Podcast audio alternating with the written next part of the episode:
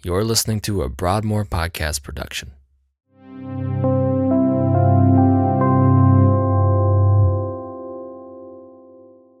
In today's message, Pastor Josh Brady begins Romans chapter 8 as we continue in our series through Romans. In this passage, the Apostle Paul talks about the role of the Holy Spirit in the life of the believer. As we listen, it's our prayer that God will use His Word to teach us and make us more like Him. Well, good morning, church. How are we? Great. Thank you so much for being here today. If you have your Bibles, would you open to Romans chapter 8. Now, and honestly, as we have prepared for this sermon series, uh, probably now at this point, it would be a year ago in the making, uh, as we put together a preaching schedule and a, and a life group uh, teaching schedule, what, what this would look like and, and themes that would follow. Um, just, just full transparency, all my cards on the table. I was most excited about this day, this day that we get to open up Romans chapter 8 together. For it is, it is my favorite chapter in all of the Bible. Uh, and, and, and hopefully you are going to see why it is so pivotal in the lives of many believers. And, and if it's not uh, something that is familiar to you today, hopefully by the end of today and then even again at the end of next Sunday, Lord willing, you will have a greater appreciation of Romans chapter 8. But, but that is just the address. We would pray that we would have a greater appreciation of the Christ that we call King. Uh, and so, with all of that being said, we, we have Romans chapter 8, and we have 17 verses to get through today. Um, but hopefully, here's what you were, were, were wrestling with as we finished last week. Chapter 7 is so good, it brings so much comfort to a weary heart that maybe you have found yourselves at some point or another, or maybe even today, saying, I don't know what to do with the, the strange feeling inside of me. There, there's a side of me that loves God. There's a side of me that loves His Word, that wants to, to obey His command for my life. But then there's also, I feel it. I feel it as if it is just something uh, that is pulling at me in every direction, something that wants to do the opposite of all of those things. There's maybe, maybe feelings of, I know the things I should do, but I don't do those things. And, and, the things that, that, I, that I, I, I, know I shouldn't do, I find myself not only wanting to do those things, but doing them often. What do we do with that? And so that was chapter seven. That's the Apostle Paul talking about in our hearts and in our minds this, this struggle that, that is on this side of eternity the battle of the flesh. The, the, the battle of the, the sinful and the carnal side of, of who we are. Essentially, when we are reminded that this, that we are, we are anything in our own strength is never going to be enough. So, so particularly when it comes to, to serving God or obeying His word or doing His will, if we attempt to do that in our own strength, in our own might, we are going to come up incredibly short. And it may, may feel a little bit like this. The end of Romans chapter 7, verses 21 through 25, they say this just as a reminder. So I find it to be a law that when I want to do right, evil lies close at hand.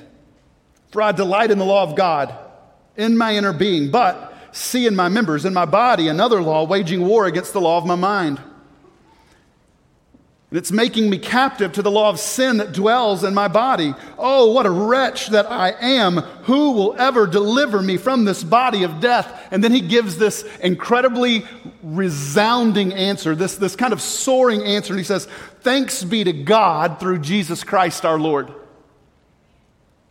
Who, who can save us? Who, who can fix the mess that's inside of us? And he says, It's God through Christ. That, that's, that's who's going to clean us up. It, it's not us. We can't do it. Every time we try to put our, our hand to a situation in our own strength and in our own power, we're only going to make it worse. You may not have been here last Sunday, but that statement alone resonates with you because your life is marked by those scars. Everything that you have ever tried to do in your own strength as it pertains to anything, but particularly to morality and following the Lord Jesus Christ, you find that when you try to attempt to, to fix it, you try to attempt to, to mold it or shape it in your own power, it is just a mess made worse. So Paul says, What, what do we do? Who, who can save us from this, this life? And he says, Praise be to God through Jesus Christ our Lord. We, we were reminded at the very end this is a quote I heard years and years ago. I think Matt Chandler was the one who I first heard say it. but I'm sure it wasn't original to him. But if it were, I want to give him all the credit for it because it resonated with me. It is okay to not be okay, it's not okay to stay that way. I just remember hearing that and feeling some sort of, some sort of comfort that came along with it. But as I think back through 24, verse 24 of chapter 7, it says, Oh, what a wicked wretch that I am. Who can deliver me from this body of death? The word deliver comes up to my mind again and again. What does deliverance mean? In this context, what does rescue mean? What does it actually look like for us? So, the point of chapter 7 isn't just resolve yourself to be powerlessly broken before sin. The point of chapter 7 is Christ is the conquering king that's come to deliver us from this body of death. So, what does that deliverance look like today for you and for me, for this side of eternity on into the next? So, we now we get to chapter 8. And it's a look at the reality of the redeemed right here, right now, and in this moment. So, if you are ready, Let's go. Romans chapter 8, verse 1. There is therefore now no condemnation for those who are in Christ Jesus. So, just, just that statement alone, we could live here, spend the rest of the sermon. We got 16 more verses to go. But let me, let me just kind of set the stage with this one verse, okay? So, today, right now, and in this moment, there is no more payment for sin required. That, that is that condemnation. That's what that word means. No, there's no more payment for sin required for those of us who are united with Christ. That, that should be good news for you. This is hu- huge news in light of what we've learned in Romans so far. Romans 3:23 for all have sinned and fallen short of God's glory. Romans 6:23 for the wages of sin is death. All right, so if we've all sinned and the payment that we now have before us is death for our sin. That means everybody has this payment that's due. But what we've just heard in Romans chapter 8, verse 1, that if we be in Christ, there is therefore now no payment due. There's no condemnation for those who are in Christ Jesus. We all owe a debt that we can't pay. And when the time comes to pay up, the consequences for insufficient funds are eternal. So, so we go back to the end of chapter 7 and, we hear that again. Oh, what a wicked wretch man, uh, man that I am. Who will deliver us from this body of death? Thanks be to God through Jesus Christ our Lord. I remember the first time I read this, like really read this, and it resonated with me. I, I think I remember myself being later in high school and, and just walking through a lot of stuff and, and, and just feeling the weight of life and guilt and shame. And just coming to Romans chapter 8, verse 1 and reading, there is therefore now no condemnation for those who are in Christ Jesus. And that truth gripped my heart. And I just remember putting down the Bible and saying, God, thank you.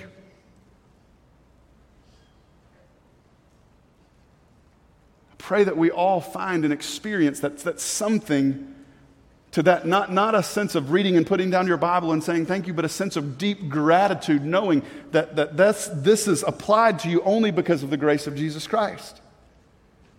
As awesome as a truth that this is, there's so much more to the good news of God. Look at verse 2. For the law of the Spirit of life has set you free in Christ Jesus from the law of sin and death.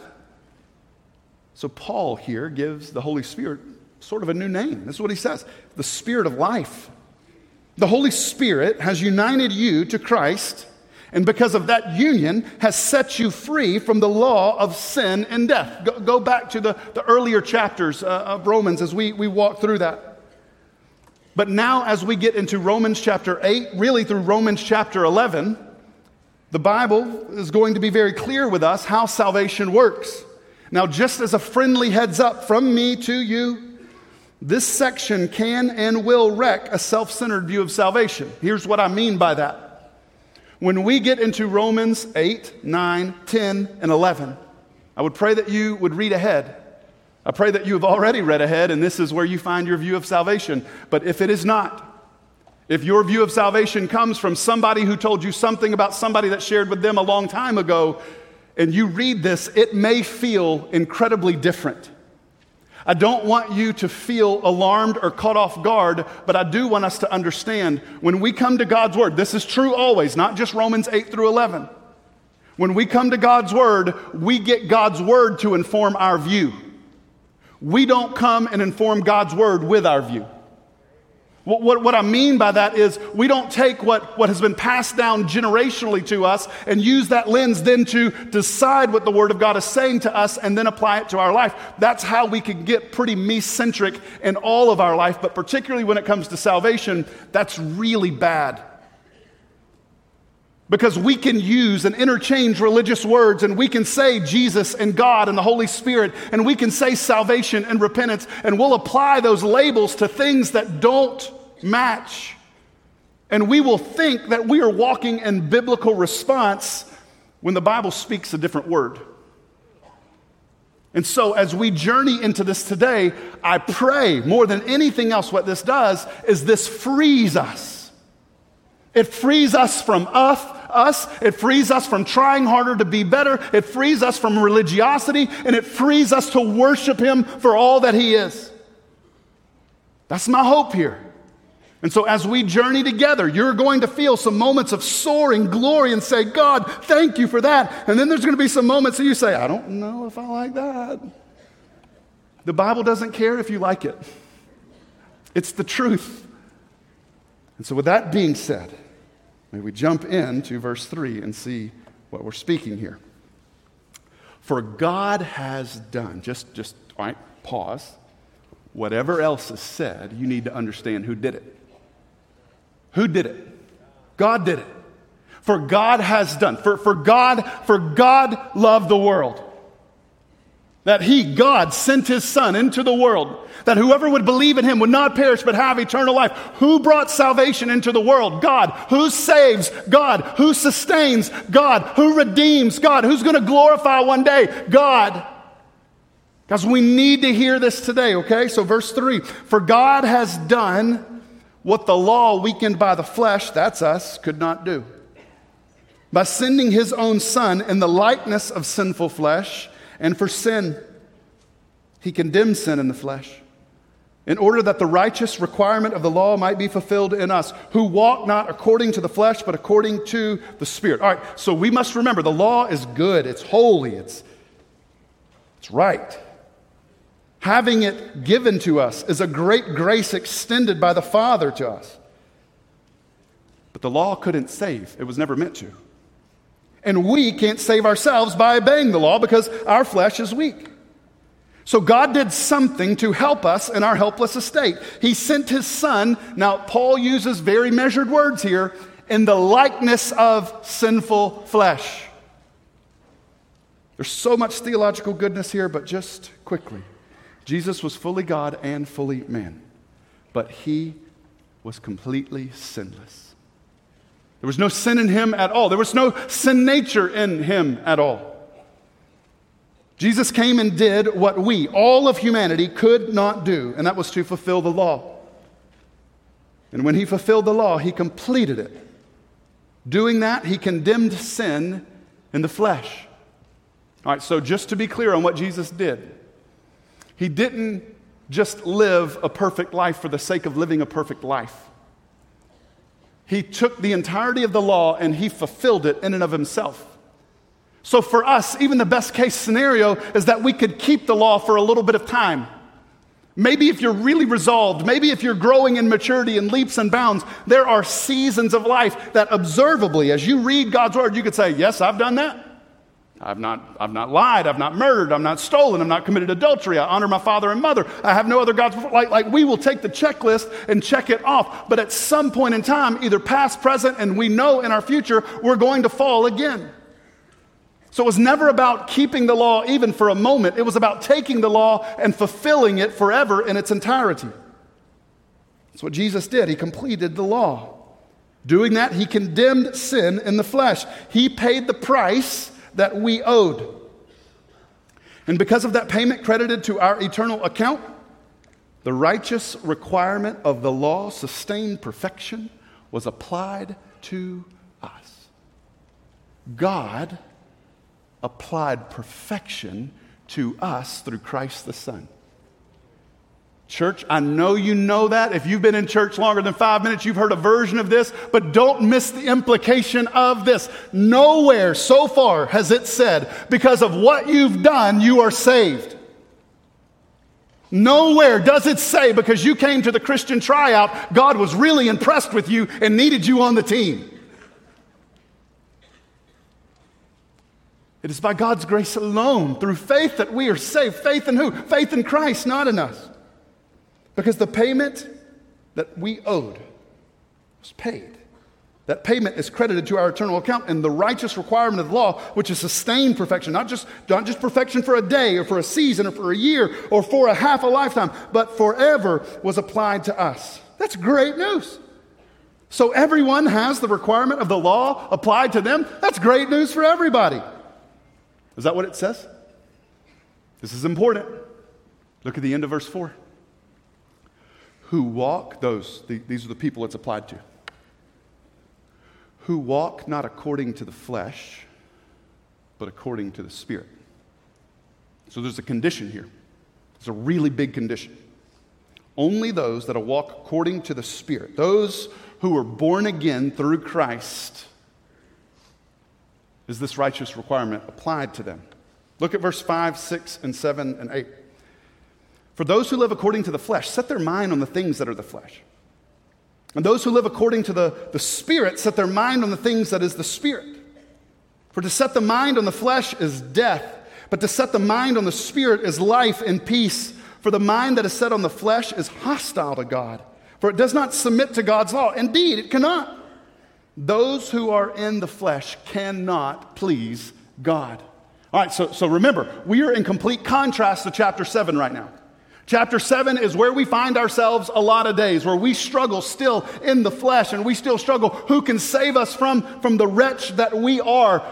God, through Christ, can save us. What does that salvation look like? What does that deliverance look like in our life? It looks like a spirit filled life more than a fleshly filled life. And this is where we're going to feel a little tension, and it's right to feel that. Here's what Paul says, kind of in explaining it. Christian, God has given us a new mind in Christ. And that mind is to be set on the things of the Spirit of life. Paul tells us that when your mind is set on the flesh, on yourself, and your strength and in your own power, there's nothing but death. That's the only thing that you can see. But when your mind is set on the Spirit, there's life and there's peace. A mind set on the flesh is hostile to God. What does that actually mean? It doesn't submit to God's law. It can't submit to God's law. That type of life cannot and will not please God. That should be enough. Just, just you finish reading verses 6 and 7 of chapter 8 should be enough to cause us to say, Oh God, please don't let that be me. Don't let that be my life. Don't let that be my mind. Set my mind on the things that bring life. Philippians 4 is a great example of this. Set my mind on things that are above, not on things that are below. Verse 9, but you, talking to the believer, you, however, are not in the flesh, but you are in the Spirit. If, in fact, the Spirit of God dwells in you. Anyone who does not have the Spirit of Christ does not belong to him. But if Christ is in you, although the body is dead because of sin, the Spirit is life because of righteousness. All right, so, so hearing this and reading this, I feel this, can cause a bit of anxiety to well up in your heart. What do you mean, Joshua? Read, read verse 9 and 10 slowly.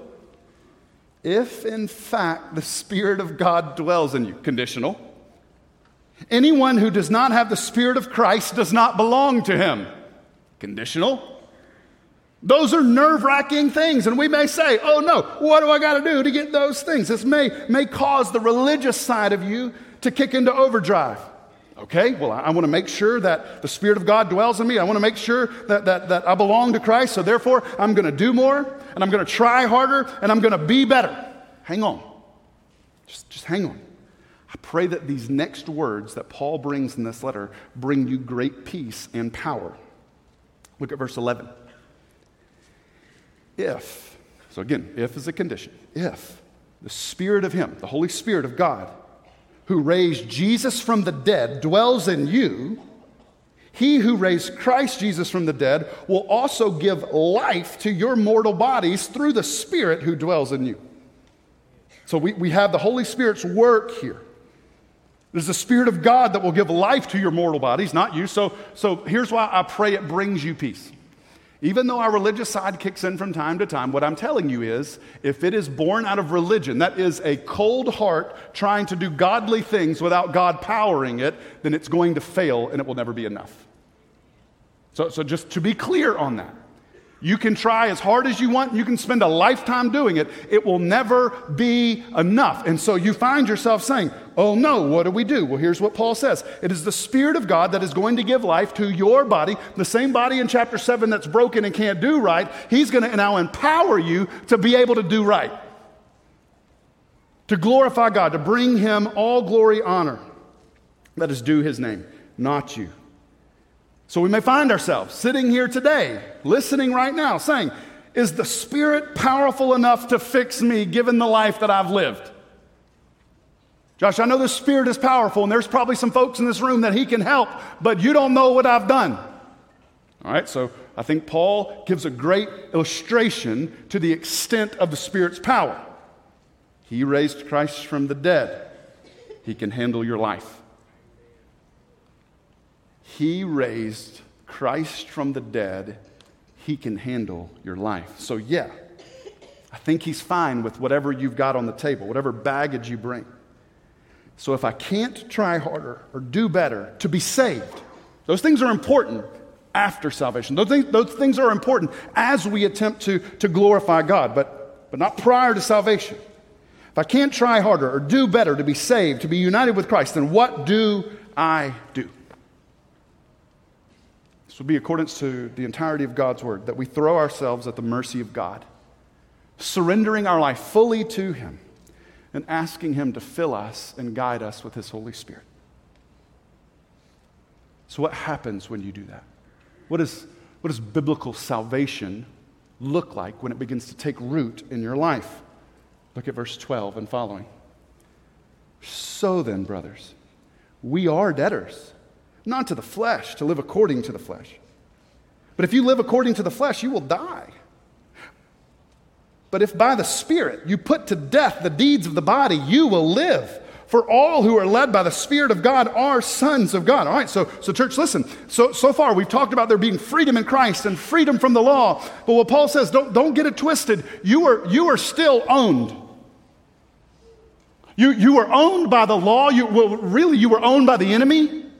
Your sin nature tied you to him, and now you've been set free from him, and now you're tied to a new master.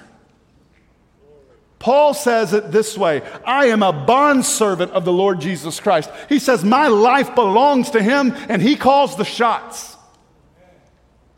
And so here, this is what he's saying. Don't, don't, don't get it messed up. You're not called to freedom so you can do what you want to do. You're called to freedom so you can do what he wants you to do. We are debtors. Our lives are still owned by someone, probably better understood. Our lives are now claimed by someone. We now, today, forever, belong to our Father in heaven for those who are in Christ Jesus. He has given us power and strength to live for His glory. It's only possible, only possible. Listen to me, Baptist. This is hard for us a lot of times because we're nervous. We like God the Father, we like God the Son, and God the Holy Spirit makes us sweat a little. It is only possible to please the Father by living a spirit filled life. If there is no Holy Spirit empowerment in you, there is no power in you. And, and, this may be a great time to have a discussion, and, and we're probably not going to have it here, but join in our podcast this week. No doubt we will discuss this one. How does one receive the gift of the Holy Spirit? The scriptures are very clear. It teaches that upon salvation, the Spirit is given to every believer as a deposit guarantee. That it is the Spirit of God that holds us and clings us to Christ. So it is God who saves, God who redeems, and God who sustains. And one day it will be God who glorifies. None of the process has to do with what we've done to get it or what we've done to lose it. It is God and His grace alone that does it all. Look at verse 15. For you did not receive a spirit of slavery to fall back into fear, but you received a spirit of adoption as sons, whom we cry, Abba, Father. All right, so we were claimed by the Father, by the Father in heaven. God, God says, and this is, this is going to become very clear as we get into chapter 9 and 10 and 11. God looks down from heaven and says, I want you. He chooses you and calls you by name. It is His sovereign choice whom He saves, and redeemed, He has chosen you. This should be good news for you because it is not about what you've done. Again, it wasn't at the trials, not going through his notes. He chose you because he loves you. We receive something special, not just, not, not, we receive something special, not a spirit of slavery. It's not this idea of, oh no, we've been traded from one impossible master, the enemy, to another impossible master, the Father. Instead, we've received the Spirit, that's what Paul says, as the adoption of sons and daughters, where our heart's cry is, Dad. The word Abba Father here is so important. This is huge. Huge when it was written, huge when, it's, uh, when we read it today. Back then, Jews would not dare use the term Abba. It is too familiar. Honestly, it is, it is too childlike. When they referred to God, it was very respectful. But funny enough, Paul uses the same word here that Jesus used in the garden. As Jesus is getting ready to go to the cross, he's about to be arrested, and he is pleading with the Father if, it, if, this, if this cup could, could be passed from him, if, if this could happen any other way. He says, Abba, if this cup would pass from me, but not my will, but yours. Paul says that same language, that same relationship is yours in Christ. This, this, has, this is loaded for me. This is a lot of emotions. Uh, some of you know my story, some of you may not. I'm Josh Brady, born Josh Rubion.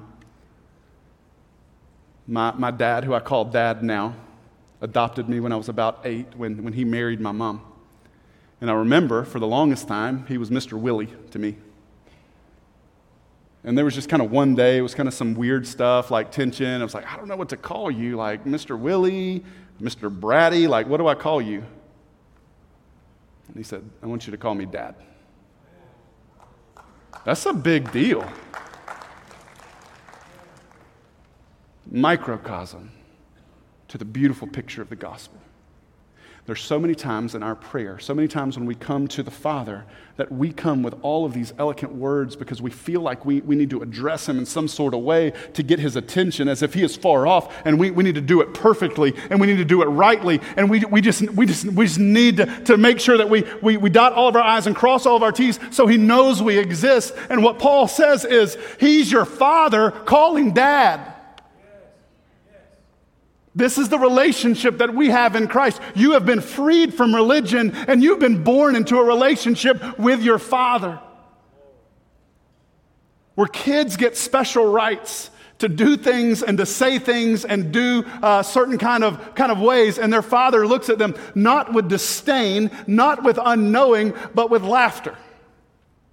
During the beautiful and powerful worship service that we just had, I'm watching a pink unicorn do flips right over there. Because my daughter's like, hey, look what this thing can do. And I am so thankful that she could. That she thought enough that, hey, dad's, you know, he's going up to preach in a second, but I want him to see this unicorn do a handstand because who wouldn't want to do that? This is what Paul's saying. Look, you're, you're free from the law. You're, you're free from that. But man, look, you're born again into something greater, something bigger, something more powerful, something more special. You call him Father. Verse 16 and 17. The Spirit Himself bears witness with our spirit that we are children of God. And if children, then heirs, and heirs of God, and fellow heirs with Christ, provided we suffer with him in order that we also may be glorified with him. All right, so here's what Paul says. Here, here's what we receive in biblical salvation. Here's what we receive when we are adopted into the family of God. We become children of God, sons and daughters of God. As if that weren't good enough, he goes into deeper detail. You then become heirs of God. What does an heir get? everything their father has. Everything. And then there, just, there may be this thought, this, this idea floating around in your mind. Like, I get that. Like, I'm heirs with God. That is, I can't even understand or fathom how great that is. But I got a king that I serve, and I know God loves him because it's his only son that he sent to die for the world. And what Paul says here is not only are you an heir with God, but you're a co heir with Christ. That's a big deal. That means that what Christ has is yours. Again, none of this because of what we've brought to the table. All of this because of who God is and what He's brought to the table on our behalf. But then you get to the end of verse 17. And this is where we're going to end today. So our worship team can come back out, but I want you to pack up because I know you might be sitting here thinking already, oh no, what do we do with, with what just ended here? So, so we're soaring. This is great. No condemnation. This is great. We're heirs. This is great. We call him Father. Provided we suffer with him in order that we also may be glorified with him. It may feel a bit of cold water on a hot fire because nobody signed up for the suffering package. We want the blessed package. We, we, we, want, we want that good stuff that God gives. We don't want any of the hard stuff. But before we get spun up, we're going to speak more to this next week as we jump in to verse 18 and finish out the chapter. I want you to remember, remember John 16 33. If you don't have that written down, you need to write that verse down. If that's not highlighted in your Bible and you do highlighting, that needs to be highlighted, underlined, italicized, and all the things. John 16 33 says this. These are the words of Christ. I have said these things to you, that in me you may have peace. Because in this world you will have trouble, but take heart because I have overcome this world. You need to write that down and nail it. Jesus promised we're going to go through some hard stuff. We're going to go through some pain to be associated with Him. To be clear, this isn't speaking about you were walking to the bathroom in the middle of the night and you stubbed your toe. Glory, I'm suffering for you. Some of y'all suffered last night. I know. Saw you walking in funny. This is to be associated. This is to be in Christ, united with Christ. This is to say, and, and hear me out. We live in a culture we are not very far away from if you claim to be a Christian, you will suffer. I don't want you to find it strange, brothers and sisters, when that happens. For our Father told us it would, and His Son, our King, told us it would. But He said we don't need to worry about that because He's already overcome this world. It'll be a short time. We'll suffer a little bit. But if you continue to cling to Christ, you continue to live that spirit filled life, the promise of glory is yours. Again, you may hear that and say, Josh, that sounds awful conditional on what I've done, and you've just spent about 30 minutes telling me it's not about what I've done. Mm-mm. Because if the only way you're going to be able to endure is going to be the Holy Spirit's power in you, if you are in Christ then this power belongs to you. So the question now becomes this morning where do you stand today? Positionally, where are you? Are you an outsider looking in? You know a lot about religion, you know all the names and the players, but you are not united to Christ. You have never surrendered to Him. You've never said, God, this is my life in totality the good, the bad, and the ugly. Take it but you sit at a distance and you know names and you use names. If that's you, you need to change your position. God has offered the invitation to you, for God so loved the world. We'll speak more to that in the weeks to come. How do you know? How do you know God's calling you? How do you know God chose you? How do you know God, God calls you His own? How do you know that? For me, every day, it is reassured by the Holy Spirit's conviction in my life that when I lean towards sin or I step off into sin or I swim in sin. It is a very clear conviction saying that is not your life. You will not live there, and if you do, you will be miserable every second. It's time to move back. In the power of Christ and the power of the Holy Spirit, we die to sin, we say no to sin, and we fall in line again with our King. Maybe you're here today and you are in. You are united with Christ and you're walking with Him. Look, here's what I would encourage you in this invitation time and every invitation time beg God to save more. Beg God to, to bring His salvation to the forefront of the minds of those who are in this room who need it so desperately. But maybe today, this is your first time in church and you're like, man, I don't even know what we're doing. What is going on? Here's what I know. If you've never heard one day the gospel of Jesus Christ, I know that your life is a mess because you've tried to do it your own way and it's not worked yet. You may not know the names and you may not know the players. You may not know the verbiage that we've used today, but you know something is off. Something is broken that you can't fix. And there's an opportunity for you today to come and put your hope and trust in the one who can fix it and put that life back together. His name is Jesus Christ. So, in that, I pray, church, that we move into an invitation time and respond that the Holy Spirit would lead us. Would you pray with me? Father, we thank you for today and we thank you for your word. Thank you, God, for the truth that is there and the opportunity to respond to that truth. Romans 8 1 is so good. We are no longer condemned. We no longer have to pay the penalty that was before us because of Christ, what you've done. So if we pray,